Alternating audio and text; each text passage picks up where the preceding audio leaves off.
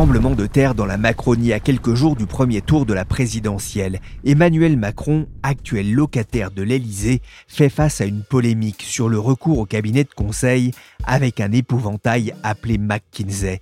C'est le McKinsey Gate dénoncé par certains sur les réseaux sociaux cinq ans après un Rothschild Gate qui collait déjà au basque du président, tel un sparadrap.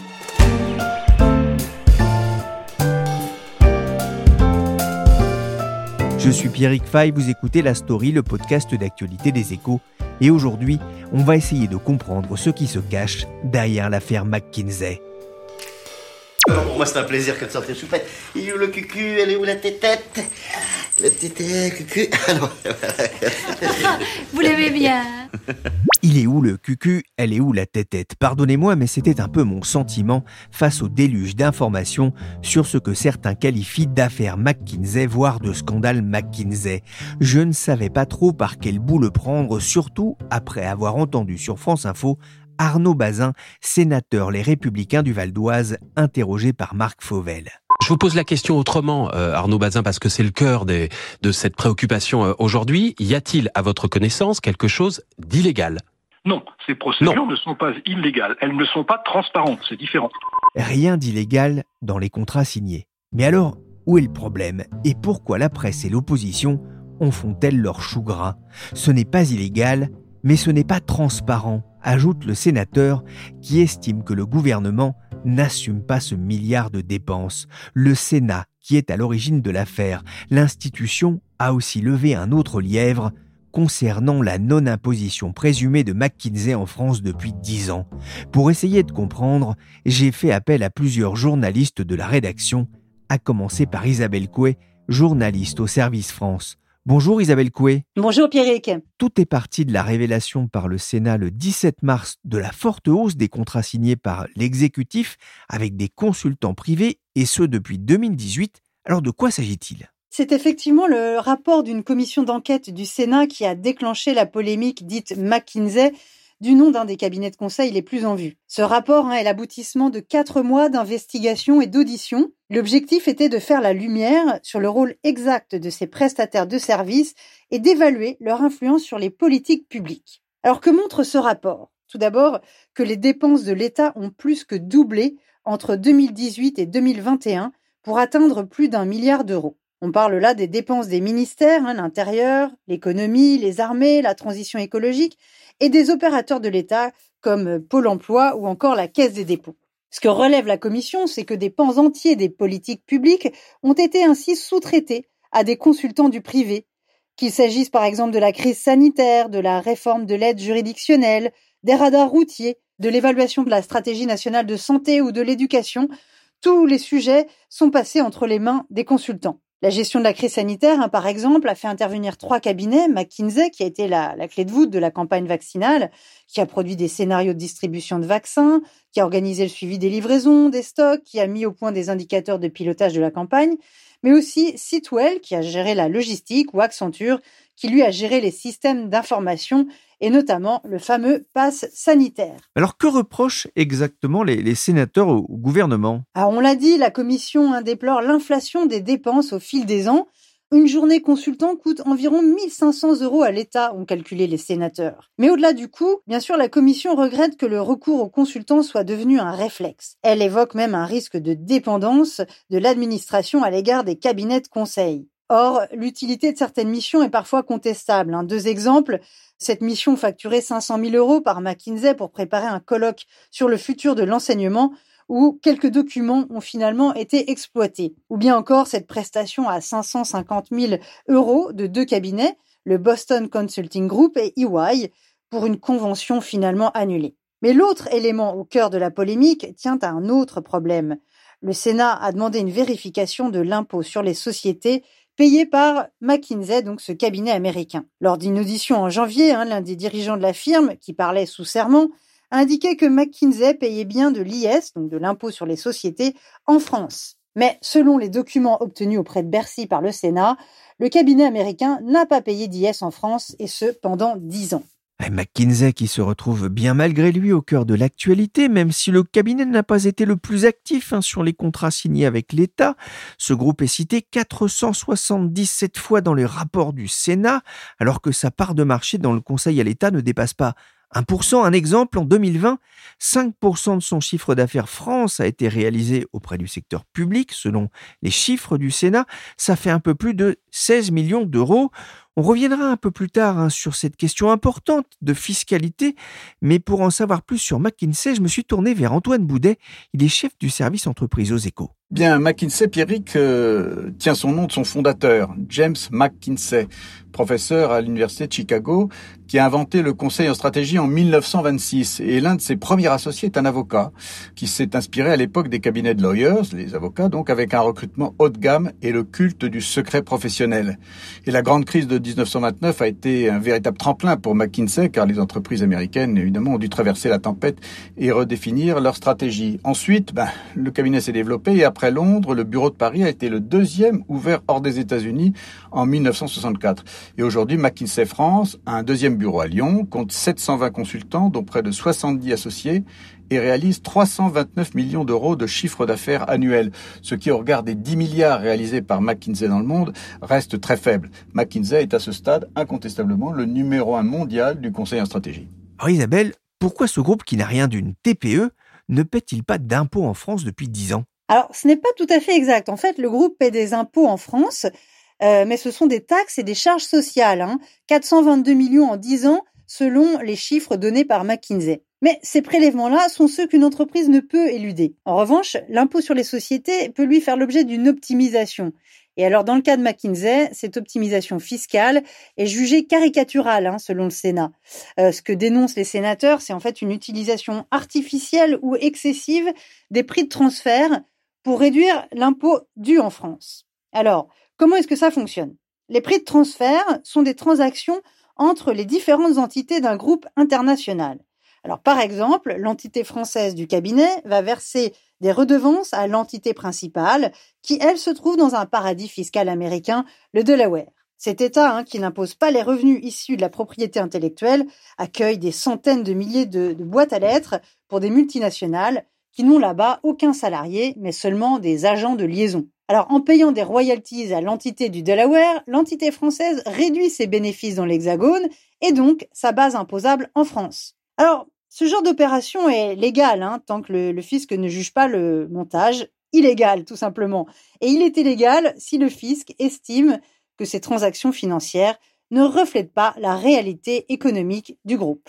Antoine, euh, que répond McKinsey? Alors d'abord, McKinsey, euh, contrairement à ce qu'affirme le, rapport euh, sénatorial, dit avoir bien payé l'impôt en France sur une activité de sa filiale de développement opérationnel, alors qui pèse certes que 10% de l'activité de, de, ce cabinet, mais qui est rentable. Et du coup, le cabinet a versé, euh, dans la période entre 2011 et 2020, environ 80 millions d'impôts et taxes locales sur les 422 millions d'impôts et de charges sociales que McKinsey France dit avoir euh, payé en France. Ensuite, le, bureau français explique que c'est un importateur net d'expertise de consultants du, cabinet euh, à l'étranger, hein. c'est-à-dire que pour euh, conseiller ses clients français, qui sont souvent des grandes multinationales d'ailleurs et qui interviennent à, l'étranger, McKinsey France peut faire appel à des consultants américains, russes, pas en ce moment, euh, japonais ou autres, et euh, du coup, évidemment, euh, il doit refacturer à la maison mère ses services,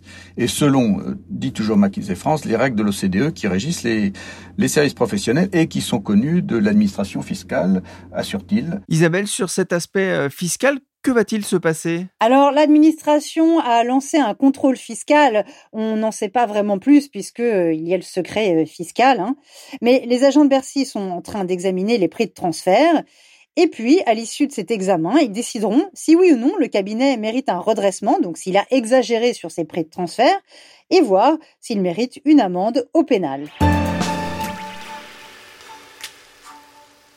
Antoine Boudet, les sénateurs dénoncent un, phénomène tentaculaire, l'opacité des prestations de conseil. Comment expliquer cette forte hausse du recours à, ces prestataires de conseil depuis 2018 D'abord, il y a un effet de base. Hein. Il faut bien voir que au début du quinquennat d'Emmanuel Macron, les dépenses de l'État en conseil étaient les plus faibles depuis 15 ans. Et donc, euh, traditionnellement, il faut euh, regarder les dépenses de conseil euh, sur la durée d'une d'une mandature. Et donc, évidemment, les dépenses sont plus fortes en début de mandature pour accompagner le changement qu'en fin de mandature. Donc il faudra faire un bilan au, terme de ces cinq ans. Et puis surtout, il faut rappeler que donc en 2010, hein, cette enveloppe dépassait le milliard. Hein. Et puis enfin, il y a quand même un, ce qui n'est pas un détail, l'épidémie de Covid-19, euh, la plus grande crise sanitaire depuis très longtemps, euh, qui a mis en tension les ministères et pas seulement euh, celui de la santé. Enfin, il faut rappeler que le, niveau de dépenses publiques en conseil en France est aujourd'hui beaucoup plus faible qu'au Royaume-Uni, hein, puisque c'est de l'ordre de 2,5 milliards de livres sterling outre-Manche, ou même en Allemagne, outre-Rhin, où c'est de l'ordre de 3,4 milliards d'euros comme l'a révélé d'ailleurs le rapport d'information de la commission euh, finances de l'Assemblée nationale, euh, rendu public en, janvier 2022. Et peut-être un, dernier chiffre euh, pour bien remettre les choses en perspective. si on rapporte ça à la masse salariale publique, eh bien le taux de dépenses en conseil est de 0,3% en France contre 1,47% en Allemagne il est plus fort en, Allemagne et au Royaume-Uni, vous le disiez. Alors quand même, ce sont des pays où, la fonction publique n'est pas aussi importante, notamment numériquement euh, qu'en France. Ça amène cette question, pourquoi l'État fait-il appel à ces cabinets extérieurs alors que la fonction publique ne manque pas euh, d'esprit brillant sorti de l'ENA, de Polytechnique ou de Sciences Po? C'est vrai, et, et l'on peut légitimement se poser la question d'ailleurs de l'efficacité de notre fonction publique, sans doute l'une des plus importantes parmi les pays européens. En revanche, on ne se pose pas de question sur la qualité de nos fonctions fonctionnaires sortis de ces grandes écoles fabriquent de, de l'élite républicaine. Mais de la même manière que les plus grands groupes au monde, les plus performants et les patrons les plus brillants ont recours au service des cabinets de conseil en stratégie, on se demande bien pourquoi les administrations n'en feraient pas autant. Et a fortiori lorsque le pays traverse des épreuves inédites comme cette pandémie. Le consultant, il est demandé pour sa vivacité d'esprit, sa capacité à appréhender la complexité, à traiter seul une quantité importante de données et à élaborer très vite des synthèses. L'aptitude à la formalisation est un élément essentiel de son savoir-faire. C'est ce que vous expliquez euh, dans un article à lire euh, sur leséchos.fr, Antoine. Alors, par ailleurs, concernant ce milliard évoqué par le rapport euh, du Sénat, près de 700 millions concernaient des dépenses informatiques. Ça veut dire que la fonction publique française n'a pas forcément les compétences internes en matière d'informatique et de cybersécurité? Je dirais d'abord que, en effet, vous soulignez la qualité de nos hauts fonctionnaires, mais n'ont-ils pas été formés pour euh, déployer des systèmes opérationnels? Et en fait, c'est là où, en effet, où, où se porte l'essentiel des missions de conseil, c'est bien dans le déploiement euh, de systèmes euh, informatiques qui n'ont pas forcément été élaborés par eux, mais qui sont déployés et mis en œuvre par les cabinets de conseil qui interviennent encore une fois en, appui, en support sur des gros projets pour apporter une force de travail dont ne dispose pas forcément euh, l'administration, parce que les fonctionnaires sont tout de même bien occupés à faire d'autres choses a priori. Et on pourrait d'ailleurs, euh, sur le cas de la campagne vaccinale, euh, illustrer également ceci. La stratégie vaccinale a été définie par le gouvernement, par le ministère de la Santé et ses services, mais lorsqu'il a fallu déployer cette stratégie vaccinale, l'apport de compétences logistiques en termes de vaccination euh, qu'avaient euh, ces cabinets a permis euh, d'accélérer sensiblement la vaccination de la population française. Ouais, mais c'est pas toi qui décide. Il faut faire un rappel, hein. le consultant étudie et préconise, mais il ne décide pas, c'est aux politiques de le faire.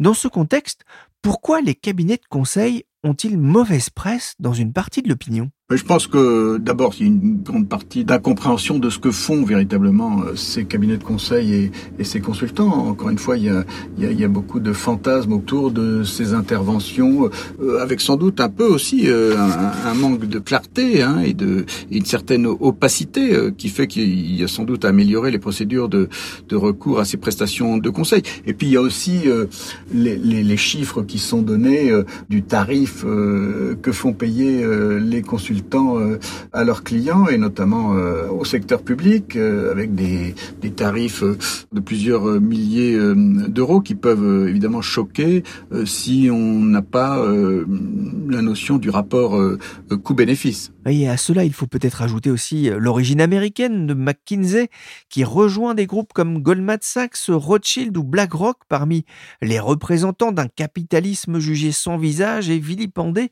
par une partie de la population, surtout en période électorale. Le cabinet McKinsey américain et planétaire constitue une cible idéale, constatait Dominique Seux dans un éditorial à retrouver sur leséchos.fr. Remboursé McKinsey Remboursé McKinsey Remboursé le rapport du Sénat est sorti le 17 mars, un mois plus tôt. Un livre de Mathieu Aron et Caroline Michel Aguirre, Les Infiltrés, dénonçait le putsch progressif des cabinets de conseil depuis 20 ans au cœur de l'État. La polémique a mis du temps à gonfler, mais plusieurs candidats à la présidentielle et leurs proches ont fini par s'en emparer, comme Xavier Bertrand sur RTL. Il faut dire la vérité. J'aimerais entendre une autre vérité. McKinsey, mhm. ce qui pour moi est un scandale d'État un cabinet de consulting. C'est ce qu'a dit Jordan Bardella juste avant vous. Un cabinet, moi je le dis déjà depuis quelques jours, j'ai pas besoin de me positionner en fonction des uns, des uns ou des, des uns, des uns ou des autres. Isabelle Fissek, vous êtes journaliste au, service politique des Échos. Cette commission du Sénat, elle a donné un angle d'attaque opportun aux oppositions euh, contre Emmanuel Macron? Les oppositions qui avaient du mal à trouver des angles d'attaque contre Emmanuel Macron, Emmanuel Macron qui était euh, porté un petit peu par l'effet drapeau euh, de la guerre en Ukraine, eh bien, se sont emparés effectivement de ce rapport du Sénat. Alors, c'est d'abord la France insoumise hein, qui s'est emparée euh, du rapport sur le thème euh, l'État donne de l'argent au cabinet privé, scandale d'État, et puis les autres candidats, notamment ceux d'extrême droite, je pense à Éric Zemmour et Marine Le Pen, bien sûr, qui aussi s'en sont emparés. Et enfin, lorsqu'il y a eu euh, toute une série de grands meetings, eh bien tous les autres candidats s'y sont mis. Alors pour des raisons différentes et avec des objets euh, un petit peu différents, même si pour tous L'objectif était d'essayer de fragiliser Emmanuel Macron en réactivant une image qui s'était estompée grâce au quoi qu'il en coûte de la crise sanitaire, l'image qu'il avait au début du quinquennat de président des riches. Ils ont essayé de euh, mettre en place, me disait euh, une ministre, la petite musique du tous pourri. Alors en utilisant, y compris euh, en détournant hein, les chiffres du rapport, euh, je pense notamment à Éric Zemmour qui dit que l'État a donné un milliard au cabinet américain McKinsey, ce qui n'est évidemment absolument pas ce que dit le rapport, puisque euh, les euh, frais payés à McKinsey représentent 1% euh, à peu près de ce que l'État dépense auprès des cabinets de conseil. Mais effectivement, tous les candidats, y compris autour de Valérie Pécresse, je pense à Xavier Bertrand, qui a dit c'est un scandale d'État lui aussi, en insinuant qu'il y avait une certaine collusion entre euh, les dirigeants de McKinsey et euh, Emmanuel Macron et son entourage. Bon, il y a des personnes autour d'Emmanuel Macron qui euh, étaient de McKinsey, qui ont travaillé gratuitement à sa campagne, qui étaient engagés. Et donc, ils ont essayé de détourner comme ça toute une série d'ingrédients pour faire monter cette mayonnaise d'une collusion qui existerait entre les élites politiques et les élites économiques. Euh, Xavier Bertrand euh, s'est aussi interrogé sur la défiance que l'utilisation par l'État de cabinets de conseil euh, signifierait, alors même que l'État a recours et avait recours avant Emmanuel Macron à des cabinets de conseil, y compris et notamment lorsque la droite était au pouvoir. Alors l'extrême droite a utilisé euh, d'autres angles d'attaque, celui de dire euh, Emmanuel Macron a déversé des milliards et c'est l'argent des Français qui part auprès d'intérêts privés. L'extrême droite a aussi essayé de dire que finalement c'est un cabinet américain, un pointant euh, McKinsey, qui dirige en France. Voilà, c'est toute cette euh, musique euh, populiste du tous pourri et assez nauséabonde que les oppositions ont essayé de réactiver, même s'il y a des questions légitimes hein, de fonctionnement de l'État que pose aussi ce rapport du Sénat. Bah, c'est une polémique en tout cas qui tombe mal pour le gouvernement et pour le candidat qui voit sa marge d'avance en train de se réduire face à Marine Le Pen. Tout à fait, oui. Alors au début, Emmanuel Macron et son entourage ont décidé de ne pas réagir car c'était une polémique qui existait essentiellement sur les réseaux sociaux. Et puis, au fur et à mesure des réunions publiques hein, que tiennent les ministres et les entourages et les proches d'Emmanuel Macron sur le terrain, ils se sont rendus compte qu'ils étaient de plus en plus souvent interpellés au sujet de McKinsey au sujet de McKinsey et pas forcément d'ailleurs du rapport du Sénat parce que c'est un sujet relativement technique qui n'est pas du tout grand public, mais euh, dans la petite musique que les oppositions essayaient de monter sur le, le tous pourri euh, a commencé à prendre sur le terrain.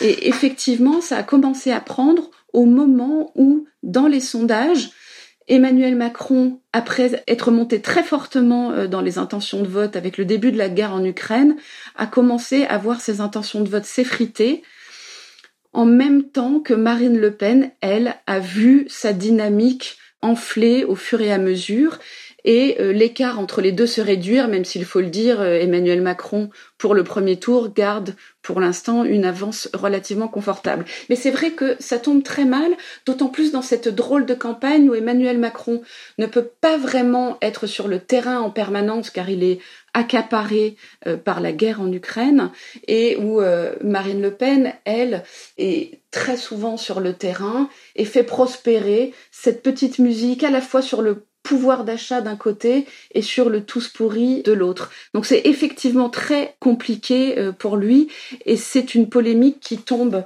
au plus mauvais moment. Et une ministre me disait cela nous interpelle aussi sur notre capacité à contrer les fake news. Parce qu'on part d'un rapport du Sénat et on arrive avec des candidats qui font prospérer des fake news en disant que McKinsey aurait touché un milliard d'euros en 2021. Là, faut être très clair parce qu'on a l'impression qu'il y a des combines. C'est faux. Il y a des règles de marché public. La France est un pays de droit.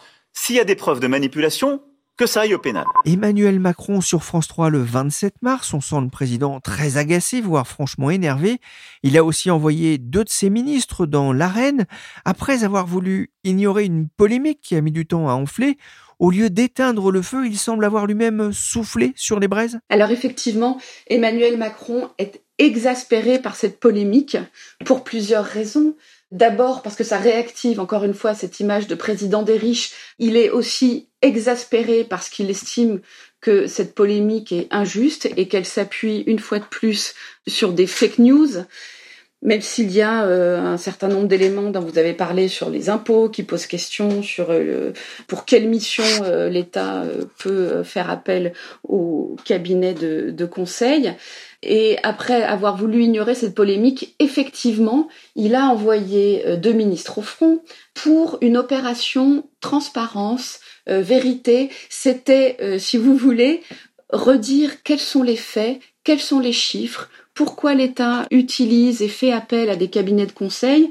Alors ils ont souligné que, par exemple, pour l'année 2021, c'était essentiellement pour des prestations euh, informatiques avec des compétences que l'État n'a pas toujours ou n'a pas forcément en nombre.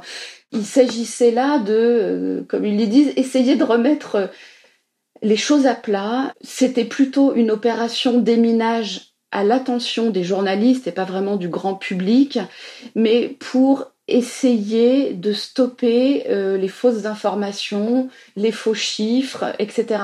Avec le risque, évidemment, que cette opération déminage remette euh, les projecteurs sur ce rapport, euh, etc. Mais une fois qu'une polémique est lancée, surtout dans une campagne, c'est extrêmement difficile de s'en défaire. Là, le but est pas vraiment que les fake news s'arrêtent de prospérer sur les réseaux sociaux parce que c'est extrêmement difficile, mais c'était d'essayer de s'adresser à la raison des Français qui commencent, pour certains, à se poser des questions, qui ne sont pas forcément hostiles à Emmanuel Macron, mais qui peuvent avoir des doutes, alors que euh, pour le premier tour, dimanche 10 avril, eh bien chaque voix va compter. Merci Isabelle Fissek du service politique des échos et merci aussi à Isabelle Coué et Antoine Boudet. La story s'est terminée pour aujourd'hui. Cette émission a été réalisée par Willy Gann, chargé de production et d'édition Michel Varnet.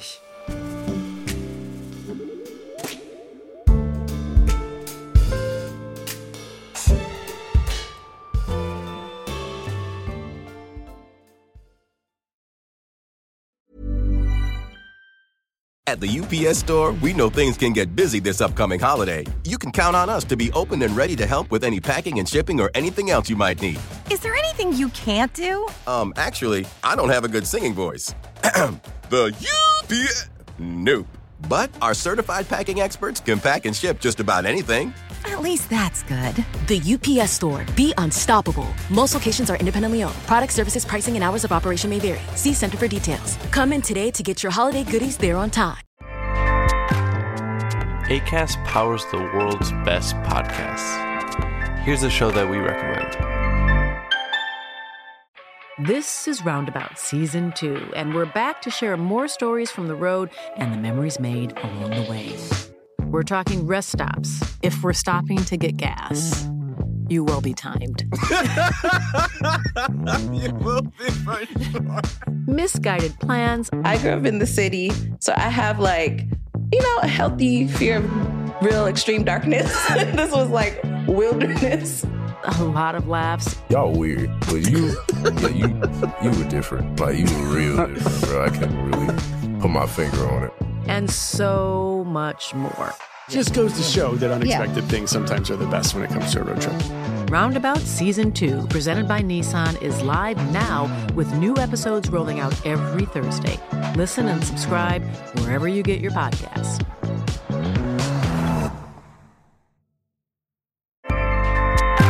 ACAST helps creators launch, grow, and monetize their podcasts everywhere.